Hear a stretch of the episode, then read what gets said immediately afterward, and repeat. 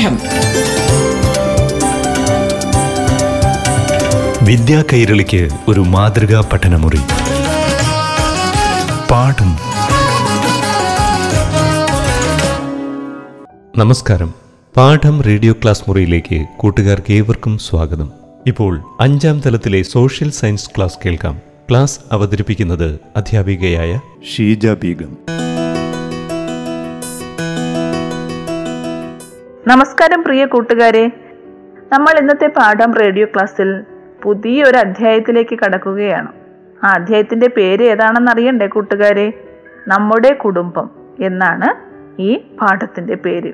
നിങ്ങൾക്ക് ഏറ്റവും ഇഷ്ടപ്പെടുന്നതും നിങ്ങൾക്ക് ഏറ്റവും പരിചിതവുമായ ഒരു പദമാണ് കുടുംബം അല്ലേ?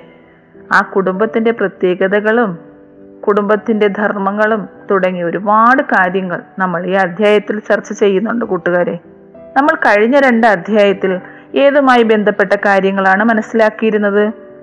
ആദ്യത്തെ അധ്യായത്തിൽ വിദ്യാലയ ചരിത്രം എഴുതി തുടങ്ങുന്നുണ്ടല്ലേ? അതാണ് നമ്മൾ ആദ്യത്തെ അധ്യായത്തിൽ തുടങ്ങുന്ന ആദ്യത്തെ പ്രവർത്തനം. അതിൽ തുടങ്ങി ചരിത്രം എന്താണെന്ന് നമ്മൾ മനസ്സിലാക്കുന്നു.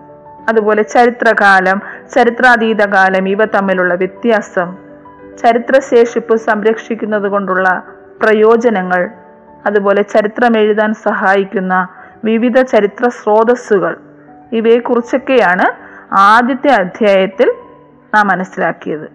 അടുത്ത അധ്യായത്തിലോ രണ്ടാമത്തെ യൂണിറ്റിലോ ആദിമ മനുഷ്യന്റെ ജീവിത രീതി തൊട്ട് തുടങ്ങി അവർ കാലങ്ങളായി നേടിയ ധാരാളം പുരോഗതികൾ നമ്മൾ മനസ്സിലാക്കി. അങ്ങനെ മനുഷ്യൻ കാലങ്ങളായി നേടിയ പുരോഗതിയുടെ രേഖപ്പെടുത്തലിനെയാണ് ചരിത്രം എന്ന് പറയുന്നത് അല്ലേ? അത് നമ്മൾ പഠിച്ച കാര്യമാണ്. പ്രാചീന കാലത്തെ മനുഷ്യ ജീവിതത്തിന്റെ തുടക്കമായ ശിലായുഗം മുതൽ ലോഹം കണ്ടുപിടിച്ചതിന് ശേഷമുള്ള വെങ്കലയുഗം വരെയുള്ള കാലഘട്ടങ്ങളിൽ മനുഷ്യൻ നേടിയ പുരോഗതിയും നദീതീരങ്ങളിൽ രൂപം കൊണ്ട വിവിധ സംസ്കാരങ്ങളുമൊക്കെ നമ്മൾ കഴിഞ്ഞ പാഠം റേഡിയോ ക്ലാസ്സിൽ പറഞ്ഞു കഴിഞ്ഞു. ഇന്ന് നമുക്ക് നിങ്ങൾക്ക് ഏറ്റവും സുപരിചിതമായ കുടുംബം എന്ന ആ വിഷയത്തിലേക്ക് പോയാലോ? കുടുംബം എന്താണെന്നും വ്യത്യസ്ത തരം കുടുംബങ്ങളെക്കുറിച്ചും കൂടുതൽ കാര്യങ്ങൾ നമുക്ക് അറിയാം. എല്ലാവരും തയ്യാറല്ലേ? കുടുംബം എന്ന് പറഞ്ഞാൽ എന്താണ് നിങ്ങൾ മനസ്സിലാക്കിയിരിക്കുന്നത്? നിങ്ങൾ ഏത് കുടുംബത്തിലുള്ളതാണ് എന്നൊക്കെ ചോദിക്കാറില്ലേ ആരെങ്കിലും ഒക്കെ അപ്പൊ നിങ്ങൾ എന്താണ് അതുകൊണ്ട് ഉദ്ദേശിക്കുന്നത്? നിങ്ങളുടെ അച്ഛനും അമ്മയും സഹോദരങ്ങളും ഒക്കെയുള്ള ആ ഒരു വീടാണ് നിങ്ങളുടെ സങ്കല്പത്തിലേക്ക് വരുന്നത് അല്ലേ? അപ്പോൾ ഒരു കുടുംബം എന്ന് പറഞ്ഞാൽ അതിന്റെ നിർവചനം എന്ന് പറയുന്നത് നിങ്ങളുടെ മാതാപിതാക്കളും സഹോദരങ്ങളും അടുത്ത ബന്ധുക്കളും ചേരുന്നതിനെയാണ് ഒരു കുടുംബം എന്ന് പറയുന്നത്. അതായത് അച്ഛനും അമ്മയും മക്കളും അടുത്ത ബന്ധുക്കളും അടങ്ങുന്നതാണ് ഒരു കുടുംബം. ഒരു കുടുംബം എന്ന് പറയുമ്പോൾ പരസ്പര സ്നേഹത്തോടെയും സഹകരണത്തോടെയും ഒത്തൊരുമയോടെ കഴിയേണ്ടതാണ് അല്ലേ അതാണ് കുടുംബം എന്ന വാക്കിൽ തന്നെയുണ്ട്. എന്താണ്? കൂടുമ്പോൾ ഇമ്പമുള്ളതാണ് കുടുംബം. ഒരു നല്ല കുടുംബമാകണമെങ്കിൽ ഇങ്ങനെയുള്ള കുറേ ഘടകങ്ങൾ ഉണ്ടായിരിക്കണം. നിങ്ങളും ഒരു കുടുംബത്തിലെ അംഗമല്ലേ കൂട്ടുകാരെ? നിങ്ങൾ എങ്ങനെയാണ് നിങ്ങളുടെ കുടുംബത്തിലെ അംഗമായത്? നിങ്ങളുടെ അച്ഛന്റെയും അമ്മയുടെയും മകനായോ മകളായോ ജനിച്ചപ്പോൾ മുതലല്ലേ നിങ്ങൾ ആ കുടുംബത്തിലെ അംഗമാകുന്നത്? ഇങ്ങനെ മാത്രമേ ഒരു കുടുംബത്തിലെ അംഗമാകാൻ കഴിയുകയുള്ളൂ. അല്ല അല്ലേ? നിങ്ങളുടെ അമ്മ അച്ഛന്റെ കുടുംബത്തിലെ അംഗമായത് എങ്ങനെയാണ്? അമ്മ ജനിച്ചപ്പോൾ മുതൽ അച്ഛന്റെ കുടുംബത്തിൽ ഉൾപ്പെട്ടിരുന്നോ? ഇല്ല. പിന്നെയോ? അച്ഛൻ അമ്മയെ വിവാഹം കഴിച്ച് കൊണ്ടുവന്നപ്പോൾ മുതലാണ് അമ്മ ആ കുടുംബത്തിലെ അംഗമാകുന്നത്. അതുപോലെ ഇനി വേറൊരു തരത്തിലും ഒരു കുടുംബത്തിലെ അംഗമാകാം. മക്കളില്ലാത്ത ദമ്പതികൾ കാണും അവർ. അനാഥാലയങ്ങളിൽ നിന്നോ മറ്റോ അച്ഛനും അമ്മയും ഒക്കെ നഷ്ടപ്പെട്ട കുഞ്ഞുങ്ങളെ ദത്തെടുത്ത് വളർത്താറുണ്ട്. അങ്ങനെ ദത്തെടുത്ത് കൊണ്ടുവരുന്ന കുഞ്ഞുങ്ങൾ ആ കുടുംബത്തിലെ അംഗമാവുകയാണ് ചെയ്യുന്നത്. അപ്പോൾ കൂട്ടുകാരെ ഒരു കുടുംബത്തിലെ അംഗമാകുന്നത് ഏതൊക്കെ രീതിയിൽ ആണെന്ന് മനസ്സിലാക്കിയല്ലേ? ഒരു കുടുംബം രൂപീകരിക്കപ്പെടുന്നത് എങ്ങനെയെല്ലാമെന്ന് നമുക്ക് ഇതിന്റെ അടിസ്ഥാനത്തിൽ പറയാൻ കഴിയില്ലേ? ഏതെല്ലാം വിധത്തിലാണ് ഒരു കുടുംബം രൂപീകരിക്കപ്പെടുന്നത്? രക്തബന്ധത്തിലൂടെ ഒരു കുടുംബം രൂപീകരിക്കപ്പെടും അല്ലേ? അതാണ് നമ്മൾ പറഞ്ഞ ജനനത്തിലൂടെ. നിങ്ങൾ ജനിച്ചപ്പോഴല്ലേ ആ കുടുംബത്തിലെ അംഗമായത്? അതാണ് രക്തബന്ധം എന്ന് പറയുന്നത്. അതുപോലെ വിവാഹ ബന്ധത്തിലൂടെ ഞാൻ ആദ്യമേ പറഞ്ഞു അമ്മയെ വിവാഹം കഴിച്ചു കൊണ്ടുവന്നപ്പോഴാണ് അമ്മ അച്ഛന്റെ കുടുംബത്തിലെ അംഗമാകുന്നത്. വിവാഹ ബന്ധത്തിലൂടെയും ഒരു കുടുംബം രൂപീകരിക്കപ്പെടുന്നു. അതുപോലെ ദത്തെടുക്കുന്നതിലൂടെയും ഒരു കുടുംബം രൂപീകരിക്കപ്പെടുന്നുണ്ട്. കൂട്ടുകാരെ നിങ്ങളുടെ ചുറ്റുപാടിൽ നിങ്ങൾ വ്യത്യസ്ത തരം കുടുംബങ്ങൾ കാണുന്നുണ്ടല്ലേ? ഈ വ്യത്യസ്ത തരം കുടുംബങ്ങളിലും വ്യത്യസ്ത ആചാരങ്ങളും മതവിശ്വാസങ്ങളും ഒക്കെ പിന്തുടരുന്നവരായിരിക്കും. ആണല്ലോ?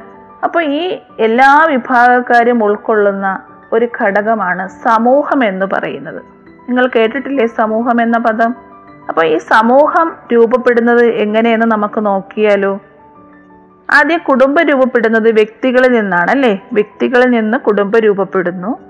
ആ കുടുംബങ്ങളിൽ നിന്ന് അടുത്ത ഘട്ടം എന്ന് പറയുന്ന സമുദായമാണ്. സമുദായം എന്ന് പറയുമ്പോൾ ഒരേ ആചാരങ്ങളും മതവിശ്വാസങ്ങളും പിന്തുടരുന്നവർ ഒരു സമുദായം. അങ്ങനെ വ്യത്യസ്ത സമുദായങ്ങൾ സമൂഹത്തിലുണ്ട്. ഈ വ്യത്യസ്ത സമുദായങ്ങൾ ഉൾക്കൊള്ളുന്ന ഘടകമാണ് ഒരു സമൂഹം എന്ന് പറയുന്നത്. അപ്പോൾ ഒരു സമൂഹം രൂപപ്പെടുന്നതിന്റെ ക്രമം നമുക്കൊന്ന് നോക്കിയാലോ? വ്യക്തികളിൽ നിന്നും കുടുംബം വരുന്നു. കുടുംബങ്ങളിൽ ചേർന്ന് സമുദായം രൂപപ്പെടുന്നു. വ്യത്യസ്ത സമുദായങ്ങൾ ചേർന്ന് എന്ത് രൂപപ്പെടുന്നു? സമൂഹം രൂപപ്പെടുന്നു. ഒരു സമൂഹത്തിൽ വ്യത്യസ്ത തരം ആൾക്കാർ കാണും അല്ലേ?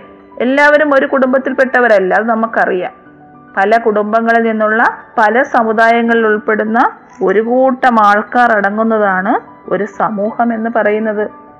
ഈ സമൂഹത്തിലെ അടിസ്ഥാന ഘടകം അല്ലെങ്കിൽ അടിസ്ഥാന യൂണിറ്റ് എന്ന് പറയുന്നത് കുടുംബമാണ്. എന്തായിരിക്കും സമൂഹത്തിന്റെ അടിസ്ഥാന ഘടകമാണ് കുടുംബം എന്ന് പറയുന്നത്?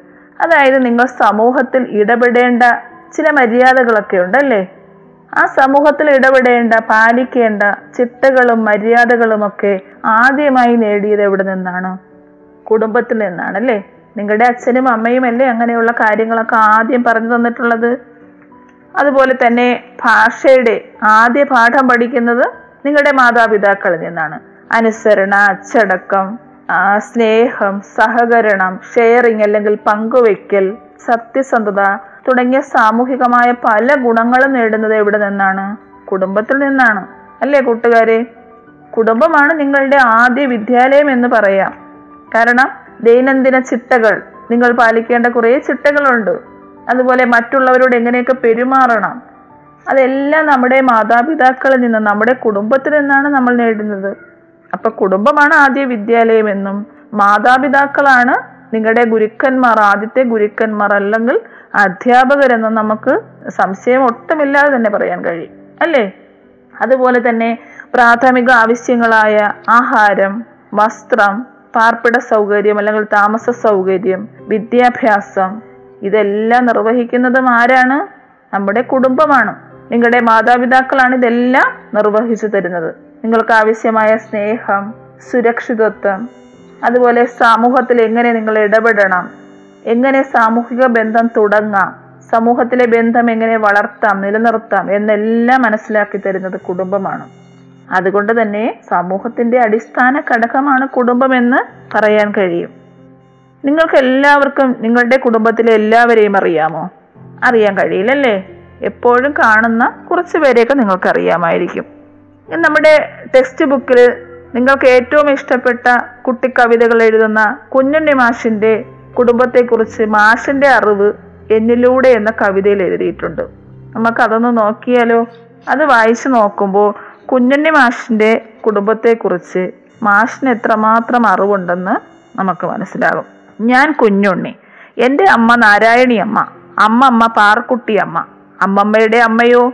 ഇത്രയേ ഉള്ളൂ എന്റെ അറിവിന്റെ വലിപ്പം എന്നാണ് കുഞ്ഞണ്ണി മാഷ് പറഞ്ഞിരിക്കുന്നത്. അദ്ദേഹത്തിന്റെ രണ്ട് തലമുറയിൽപ്പെട്ട ആളുകളുടെ പേരുകൾ പരാമർശിച്ചിട്ടുണ്ട് അല്ലേ? അതിന് മുന്നിലോട്ടുള്ള തലമുറയെക്കുറിച്ചുള്ള അറിവ് തീരെയില്ല നിങ്ങൾക്കും അങ്ങനെ ആയിരിക്കും അല്ലേ? അപ്പോൾ നിങ്ങൾ ചെയ്യേണ്ടത് മുത്തശ്ശനും മുത്തശ്ശിയും ഒക്കെ കാണുമല്ലോ? അവരോടൊക്കെ ചോദിച്ച് അതിനു മുമ്പുള്ള തലമുറകളെ കുറിച്ചുള്ള അവരുടെ പേരുകളെല്ലാം കണ്ടെത്തണം. വളരെ രസകരമായിരിക്കും അത്. എന്നിട്ട് നോട്ട്ബുക്കിൽ ഒരു കുടുംബ വൃക്ഷം വരച്ചിട്ട് കിട്ടിയ അറിവുകൾ രേഖപ്പെടുത്തി നോക്കിക്കേ. വളരെ സന്തോഷമാകില്ലേ ഇങ്ങനെ കണ്ടെത്തിയ കാര്യങ്ങൾ നിങ്ങളുടെ അന്വേഷണ പാഠവം കൂടുതൽ വർദ്ധിപ്പിക്കുകയുള്ളൂ പഴയ തലമുറകളെക്കുറിച്ചുള്ള അറിവുകൾ നിങ്ങൾക്ക് കൂടുതൽ നേടാൻ കഴിയും. അപ്പൊ ഇനി നമുക്ക് അടുത്ത പാഠം ക്ലാസ്സിൽ കുടുംബത്തിന്റെ പ്രത്യേകതകളും ധർമ്മങ്ങളും ഉൾപ്പെടെ കൂടുതൽ കാര്യങ്ങളുമായി വീണ്ടും കാണാം. നന്ദി നമസ്കാരം. പാഠം. വിദ്യാ കൈരളിക്ക് ഒരു മാതൃകാ പഠനമുറി. പാടും.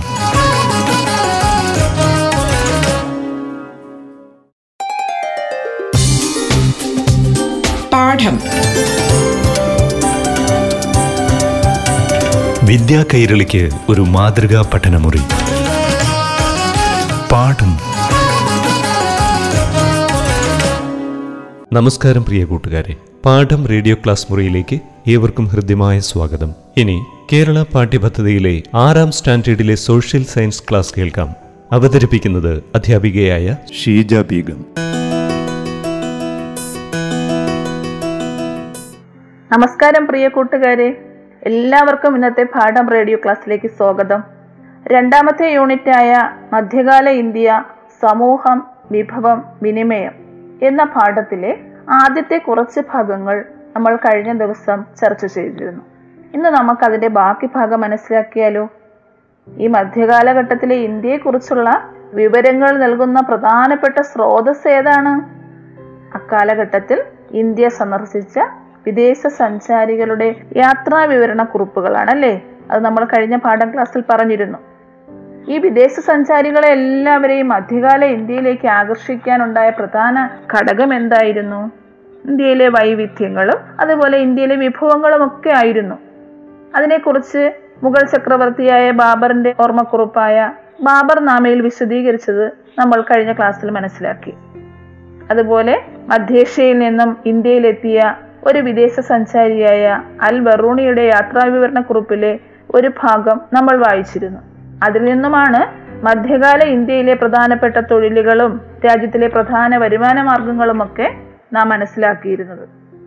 അതുപോലെ സൽത്തനത്ത് മുഗൾ കാലഘട്ടത്തിൽ കാർഷിക പുരോഗതിയെ സഹായിച്ച ഘടകങ്ങളിൽ ഏറ്റവും പ്രധാനം അക്കാലയളവിൽ ഭരണാധികാരികൾ കൃഷിയെ പ്രോത്സാഹിപ്പിക്കാനായി സ്വീകരിച്ച ചില നടപടികളായിരുന്നു അല്ലേ? ഇന്നത്തെ പ്രധാനപ്പെട്ട വിളകൾ ഏതൊക്കെയായിരുന്നു? പരുത്തി ധാന്യങ്ങൾ പയർവർഗങ്ങൾ നീലം കരിമ്പ് എന്നിവയൊക്കെ ആയിരുന്നു കൂടാതെ നെയ്ത്ത് വ്യവസായത്തിന്റെ വളർച്ചയെ ഈ കാർഷിക മേഖല സഹായിച്ചു. അതുപോലെ ഇന്ത്യൻ തുണിത്തരങ്ങൾ ലോക പ്രശസ്തി നേടാനുള്ള കാരണങ്ങളും നമ്മൾ ചർച്ച ചെയ്തു കഴിഞ്ഞു. മധ്യകാലഘട്ടത്തിൽ ഇന്ത്യ സന്ദർശിച്ച മറ്റു സഞ്ചാരികളെക്കുറിച്ചും അവരുടെ യാത്രാ വിവരണ കുറിപ്പുകളിൽ നിന്നും അക്കാലഘട്ടത്തിലെ ഇന്ത്യയിലെ സാമൂഹിക സാമ്പത്തിക അവസ്ഥയെക്കുറിച്ചുമൊക്കെ കൂടുതൽ കാര്യങ്ങൾ അറിഞ്ഞാലോ കൂട്ടുകാരെ? ആദ്യം നമുക്ക് ഇന്ത്യയിലെത്തിയ ഇറ്റാലിയൻ സഞ്ചാരിയായ നിക്കോളോ കോണ്ടിയുടെ യാത്രാ വിവരണ കുറിപ്പിലെ ഒരു ചെറിയ ഭാഗം വായിക്കാം. വിജയനഗരം എന്ന മഹാനഗരി കീഴ്ക്കാന്തൂക്കായ മലനിരകൾക്കരികിലാണ്. നഗരത്തിൽ ആകർഷകമായ ഉദ്യാനങ്ങളും ഉപവനങ്ങളുമുണ്ട്. സമ്പൽ സമൃദ്ധിയുടെ കേദാരമായ ഈ നഗരത്തിലെ അങ്ങാടികളെല്ലാം വിലപിടിച്ച വസ്തുക്കൾ കൊണ്ട് നിറഞ്ഞവയാണ്. ഇപ്പൊ നിക്കോളോ കൊണ്ടയുടെ യാത്രാ വിവരണത്തിൽ നിന്ന് നമ്മൾ മനസ്സിലാക്കിയത് അദ്ദേഹം ഏത് പ്രദേശത്തെക്കുറിച്ചാണ് എഴുതിയിരിക്കുന്നത്? വിജയനഗര രാജ്യത്തെക്കുറിച്ച്. അല്ലേ? വിജയനഗര രാജ്യത്തെക്കുറിച്ച് നമ്മൾ കഴിഞ്ഞ അധ്യായത്തിൽ ചില അറിവുകൾ നേടിയിരുന്നു. എന്തൊക്കെയായിരുന്നു അത്? വിജയനഗരം സ്ഥാപിച്ചതാരെന്നും പ്രധാനപ്പെട്ട ഭരണാധികാരി ആരായിരുന്നു എന്നൊക്കെയാണ് അല്ലേ? ഹരിഹരൻ ബുക്കൻ എന്നീ സഹോദരന്മാരാണ് വിജയനഗരം സ്ഥാപിച്ചതെന്നും പ്രധാന ഭരണാധികാരി കൃഷ്ണദേവരായർ ആയിരുന്നു എന്നും നാം മനസ്സിലാക്കി. ആ പാഠഭാഗത്തിൽ പേർഷ്യൻ സഞ്ചാരിയായിരുന്ന അബുറസാക്കിന്റെ ഒരു യാത്രാവരണ കുറിപ്പിൽ നിന്നും അവിടെ ധാരാളം തുറമുഖങ്ങൾ ഉണ്ടായിരുന്നുവെന്നും പതിനൊന്ന് ലക്ഷത്തോളം അംഗങ്ങളുള്ള സൈനിക ശക്തി ഉണ്ടായിരുന്നുവെന്നും കൂടാതെ ഫലഭൂയിഷ്ടമായ പ്രദേശങ്ങൾ ഉൾക്കൊള്ളുന്നതാണെന്നും നമ്മൾക്ക് വിവരങ്ങൾ ലഭിച്ചിരുന്നു. ഇപ്പൊ ഇറ്റാലിയൻ സഞ്ചാരിയെ നിക്കോളോ കോണ്ടി വിജയനഗരത്തെക്കുറിച്ച് രേഖപ്പെടുത്തിയിരിക്കുന്ന വിവരണങ്ങളിൽ നിന്നും കീഴ്ക്കാന്തൂക്കായ മലനിരകൾക്കരികിലാണ് വിജയനഗരം സ്ഥിതി ചെയ്യുന്നതെന്നും അതുപോലെ സമ്പൽ സമൃദ്ധിയുടെ കേദാരമായിരുന്നു എന്ന് നമുക്ക് മനസ്സിലാക്കാൻ കഴിഞ്ഞു. അങ്ങാടികളെല്ലാം വിലപിടിച്ച വസ്തുക്കൾ കൊണ്ട് നിറഞ്ഞവയാണ് അദ്ദേഹം എഴുതിയിട്ടുണ്ട്. അടുത്തതായി നമുക്ക് സൽത്തനത്ത് കാലഘട്ടത്തിൽ ഇന്ത്യ സന്ദർശിച്ച മൊറോക്കോ സഞ്ചാരിയായ ഇബിനു ബത്തൂത്തയുടെ യാത്രാ വിവരണക്കുറിപ്പിലെ ഒരു ഭാഗം വായിച്ചു നോക്കിയാലോ? ഇബിനു ബത്തൂത്ത എഴുതിയിരിക്കുന്ന നമുക്ക് നോക്കാം. വലിയ ജനസംഖ്യയും നിറഞ്ഞ സമ്പത്തുമുള്ള നഗരങ്ങളാണ് ഇന്ത്യയിലുള്ളത്. നഗരങ്ങളുടെ തെരുവോരങ്ങൾ വൈവിധ്യമാർന്ന ഉൽപ്പന്നങ്ങളുടെ കമ്പോളങ്ങളാണ് വർണാഭമായ പട്ടണങ്ങളാണ് ഡൽഹിയും ദൗലത്താബാദും. ഇതിൽ നിന്ന് നമ്മൾ എന്തൊക്കെ മനസ്സിലാക്കി? ഇന്ത്യയിലെ നഗരങ്ങളിൽ ജനങ്ങൾ തിങ്ങിപ്പാർത്തിരുന്നുവെന്നും വൈവിധ്യമാർന്ന ഉൽപ്പന്നങ്ങൾ വിൽക്കുന്ന തെരുവോരങ്ങളും കമ്പോളങ്ങളും നിലനിന്നിരുന്നുവെന്നും മനസ്സിലാക്കി അല്ലേ? അതുപോലെ സാമ്പത്തികമായി ഉയർന്ന നഗരങ്ങൾ ഉൾക്കൊള്ളുന്ന വർണാഭമായ സ്ഥലങ്ങളായിരുന്നു ഡൽഹിയും ദൗലത്താബാദും എന്നും അതിൽ പറഞ്ഞിട്ടുണ്ട്. ദൗലത്താബാദ് എന്ന സ്ഥലം പറഞ്ഞപ്പോൾ നിങ്ങൾക്ക് ആദ്യത്തെ അധ്യായത്തിൽ പഠിച്ച ചില കാര്യങ്ങൾ ഓർമ്മ വരുന്നുണ്ടോ? ഏത് ഭാഗത്താണ് നമ്മൾ ദൗലത്താബാദ് എന്ന നഗരത്തെക്കുറിച്ച് പറഞ്ഞിരുന്നത്? സൽത്തനത്ത് കാലഘട്ടത്തിലെ രാജവംശമായ തുഗ്ലക്ക് രാജവംശത്തിലെ ഭരണാധികാരിയായിരുന്ന മുഹമ്മദ് ബിൻ തുഗ്ലക്ക് നടത്തിയ തലസ്ഥാന മാറ്റം അല്ലേ? ആ ഒരു പ്രധാനപ്പെട്ട ഭരണപരിഷ്കാരം നമ്മൾ മനസ്സിലാക്കിയിരുന്നു. ഡൽഹിയിൽ നിന്നും തലസ്ഥാനം എങ്ങോട്ട് മാറ്റി? മുഹമ്മദ് ബിൻ തുഗ്ലക്ക് അധികാരത്തിൽ വന്നപ്പോൾ ദേവഗിരിയിലേക്ക് മാറ്റി അല്ലെ? ദേവഗിരിയിലേക്ക് മാറ്റുകയും ആ പ്രദേശത്തിന് ദൗലത്താബാദ് എന്ന പേര് നൽകുകയും ചെയ്തു. മുൻ പാഠം റേഡിയോ ക്ലാസ്സിൽ അതൊക്കെ നമ്മൾ ചർച്ച ചെയ്തിരുന്നു. അടുത്തതായി മുഗൾ കാലഘട്ടത്തിൽ ഇന്ത്യ സന്ദർശിച്ച ഇംഗ്ലീഷ് സഞ്ചാരിയായ റാൽഫിച്ചിന്റെ യാത്രാ വിവരണക്കുറിപ്പിലെ ഒരു ഭാഗം പാഠപുസ്തകത്തിൽ കൊടുത്തിരിക്കുന്നത് വായിക്കാം. ആഗ്രയും ഫത്തേപൂർ സിക്രിയും അഹമ്മദാബാദും ലോകത്ത് തന്നെ വലിയ നഗരമായ ലണ്ടനേക്കാൾ വലുതാണ്. ഡൽഹി ആവട്ടെ വലുതും സമ്പന്നവുമായ നഗരവും എന്നാണ് റാൽഫിച്ചിന്റെ യാത്രാ വിവരണക്കുറിപ്പിൽ പറഞ്ഞിരിക്കുന്നത്. റാൽഫിച്ച് എവിടെ നിന്ന് വന്ന സഞ്ചാരിയാണ്? ഇംഗ്ലീഷ് സഞ്ചാരിയാണ്. മധ്യകാലഘട്ടത്തിൽ ഇന്ത്യയിലേക്ക് വന്ന ഇംഗ്ലീഷ് സഞ്ചാരിയാണ് റാൽഫിച്ച് അദ്ദേഹം പറഞ്ഞിരിക്കുന്നത് ആഗ്രയും ഫത്തേപൂർ സിക്രിയും അഹമ്മദാബാദും ലോകത്ത് തന്നെ വലിയ നഗരമായ ലണ്ടനേക്കാൾ വലുതാണെന്നാണ്. അപ്പോൾ സമ്പന്നവും വലുതുമായ മറ്റൊരു നഗരമാണ് ഡൽഹി എന്നും അതിൽ പറഞ്ഞിട്ടുണ്ട്. മൊറോക്കോ സഞ്ചാരിയായ ഇബിനു ബത്തൂത്തയും ഇംഗ്ലീഷ് സഞ്ചാരിയായ റാൽഫിച്ചും അവരുടെ യാത്രാവിവരണക്കുറിപ്പിൽ ഇന്ത്യയിലെ നഗരങ്ങളെക്കുറിച്ചാണ് സൂചിപ്പിച്ചിരിക്കുന്നത് അല്ലേ? ഡൽഹി ദൗലത്താബാദ് ആഗ്ര ഫത്തേപൂർ സിക്രി അഹമ്മദാബാദ് എന്നീ നഗരങ്ങളെക്കുറിച്ചാണ് അതിൽ വിവരിച്ചിരിക്കുന്നത്. ഇനി നമുക്ക് ഈ നഗരങ്ങളൊക്കെ എങ്ങനെയാണ് വളർന്നു വന്നതെന്ന് മനസ്സിലാക്കിയാലോ? ഈ നഗരങ്ങളൊക്കെ ഇത്രയും പ്രശസ്തമായത് എങ്ങനെയെന്ന് നമുക്ക് മനസ്സിലാക്കാം. അതായത് മധ്യകാലഘട്ടത്തിൽ തന്നെ കാർഷിക രംഗത്ത് വളരെയധികം പുരോഗതി വന്നു. കാർഷിക ഉൽപ്പന്നത്തിൽ വൻ വർധന ഉണ്ടായതായി നമ്മൾ അറിഞ്ഞു. ഇങ്ങനെ അധികമായി ഉൽപ്പാദിപ്പിച്ച ഉൽപ്പന്നങ്ങൾ കൈമാറ്റം ചെയ്യാനായി ഒരു പൊതുസ്ഥലം നിലവിൽ വരികയും സാധനങ്ങൾ കൈമാറ്റം ചെയ്യുന്ന പൊതുവായ സ്ഥലം ഏതു പേരിൽ അറിയപ്പെട്ടു? അങ്ങാടികൾ അല്ലെങ്കിൽ ചന്ത മാർക്കറ്റ് എന്നൊക്കെ അറിയപ്പെട്ടു. അങ്ങനെ ഈ ചന്തകളെയും ഉൽപാദന കേന്ദ്രങ്ങളെയും കേന്ദ്രീകരിച്ചാണ് നഗരങ്ങൾ വളർന്നു വന്നത്. ഇങ്ങനെ ഉൽപാദന കേന്ദ്രങ്ങളെയും ചന്തകളെയും കേന്ദ്രീകരിച്ച് ഉയർന്നു വന്ന നഗരങ്ങൾ ഏതൊക്കെയാണെന്ന് നമുക്ക് നോക്കിയാലോ? പ്രധാനപ്പെട്ട നഗരങ്ങളായിരുന്നു ധാക്ക ഫൈത്താൻ അതുപോലെ കാഞ്ചീപുരം മറയൂർ മധുര തുടങ്ങിയ നഗരങ്ങൾ. ഈ ഇങ്ങനെ വളർന്നു വന്ന നഗരങ്ങളിൽ എല്ലാ വിഭാഗം ജനങ്ങളും ഉൾക്കൊണ്ടിരുന്നു. ആരൊക്കെ ഉൾക്കൊണ്ടുവന്ന് നോക്കാം? കൈത്തൊഴിലുകാർ ഉണ്ടായിരുന്നു വ്യാപാരികൾ ഉണ്ടായിരുന്നു ഉദ്യോഗസ്ഥർ പരിചാരകർ അടിമകൾ എന്നിവരെല്ലാം ഈ നഗരത്തിൽ നഗരവാസികളായിരുന്നു. ഇനി നമുക്ക് മുഗൾ കാലഘട്ടത്തിൽ ഇന്ത്യ സന്ദർശിച്ച ഫ്രഞ്ച് സഞ്ചാരികളായ ബർണിയറുടെയും ടവർണിയറുടെയും യാത്രാ വിവരണക്കുറിപ്പ് ഒന്ന് പരിശോധിച്ചാലോ? ടെക്സ്റ്റ് ബുക്കിലെ ആ വിവരണക്കുറിപ്പ് ഒന്ന് വായിക്കാം. ബർണിയർ പറഞ്ഞിരിക്കുന്നത് കാർഖാനകൾ പ്രവർത്തിക്കുന്ന വലിയ മുറികൾ പല സ്ഥലങ്ങളിലും കാണുന്നുണ്ട്. ഒരു മുറിയിൽ മേൽനോട്ടക്കാരന് കീഴിൽ ചിത്രത്തുന്നൽ നടത്തുന്നവരെയും കാണാം. മറ്റൊന്നിൽ സ്വർണപ്പണി എടുക്കുന്നവരെ ചായം പൂശുന്നവരും ചെരുപ്പുണ്ടാക്കുന്നവരും വെവ്വേറെ മുറികളിൽ പണി ചെയ്യുന്നുണ്ട് എന്നാണ് ബെർണിയറുടെ യാത്രാ വിവരണക്കുറിപ്പിൽ പറഞ്ഞിരിക്കുന്നത്. അപ്പോൾ ആ വിവരണക്കുറിപ്പിൽ പറഞ്ഞിരിക്കുന്നതിൽ നിന്നും മധ്യകാലഘട്ടത്തിലെ തൊഴിൽ കേന്ദ്രത്തെയും തൊഴിൽ വിഭാഗത്തെയും നമുക്ക് മനസ്സിലാക്കാൻ കഴിയും അല്ലേ? അതാണ് അതിൽ സൂചിപ്പിച്ചിരിക്കുന്നത്. അതിലൊരു പുതിയ പദം നമ്മൾ വായിച്ചു. ഏതായിരുന്നു ആ പദം? കാർഖാന. എന്ന പദം. അല്ലെ കൂട്ടുകാരെ? എന്താണ് കാർഖാന എന്നറിയണ്ടേ? മുഗൾ കാലഘട്ടത്തിലെ ഭരണാധികാരികൾക്കും പ്രഭുക്കന്മാർക്കും അവരുടെ കൊട്ടാരങ്ങളിലേക്കുള്ള വസ്തുക്കൾ നിർമ്മിച്ച് വിതരണം ചെയ്യുന്ന കേന്ദ്രങ്ങളെയാണ് കാർഖാനകൾ എന്നറിയപ്പെട്ടിരുന്നത്. ഇനി നമുക്ക് അവർണിയറുടെ യാത്രാ വിവരണ കുറിപ്പ് കൂടി ഒന്ന് വായിക്കാം.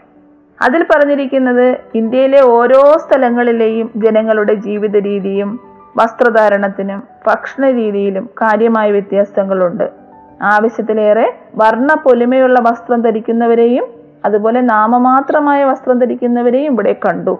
അപ്പൊ ഇന്ത്യയിലെ ജനങ്ങളുടെ ഭക്ഷണ രീതിയും വസ്ത്രധാരണ രീതിയും ഒക്കെയാണ് ടവർണിയറുടെ യാത്രാ വിവരണക്കുറിപ്പിൽ നിന്ന് നമ്മൾ മനസ്സിലാക്കിയത്. അപ്പൊ ഇനി നമുക്ക് അടുത്ത പാഠം റേഡിയോ ക്ലാസ്സിൽ മധ്യകാലഘട്ടത്തിലെ ഇന്ത്യയിലെ സാമൂഹികവും സാമ്പത്തികവുമായ പ്രത്യേകതകൾ അതുപോലെ വിജ്ഞാന മേഖലയെക്കുറിച്ചുമൊക്കെ കൂടുതൽ കാര്യങ്ങൾ മനസ്സിലാക്കാം. നന്ദി നമസ്കാരം. പാഠം. വിദ്യാ കൈരളിക്ക് ഒരു മാതൃകാ പഠനമുറി. പാഠം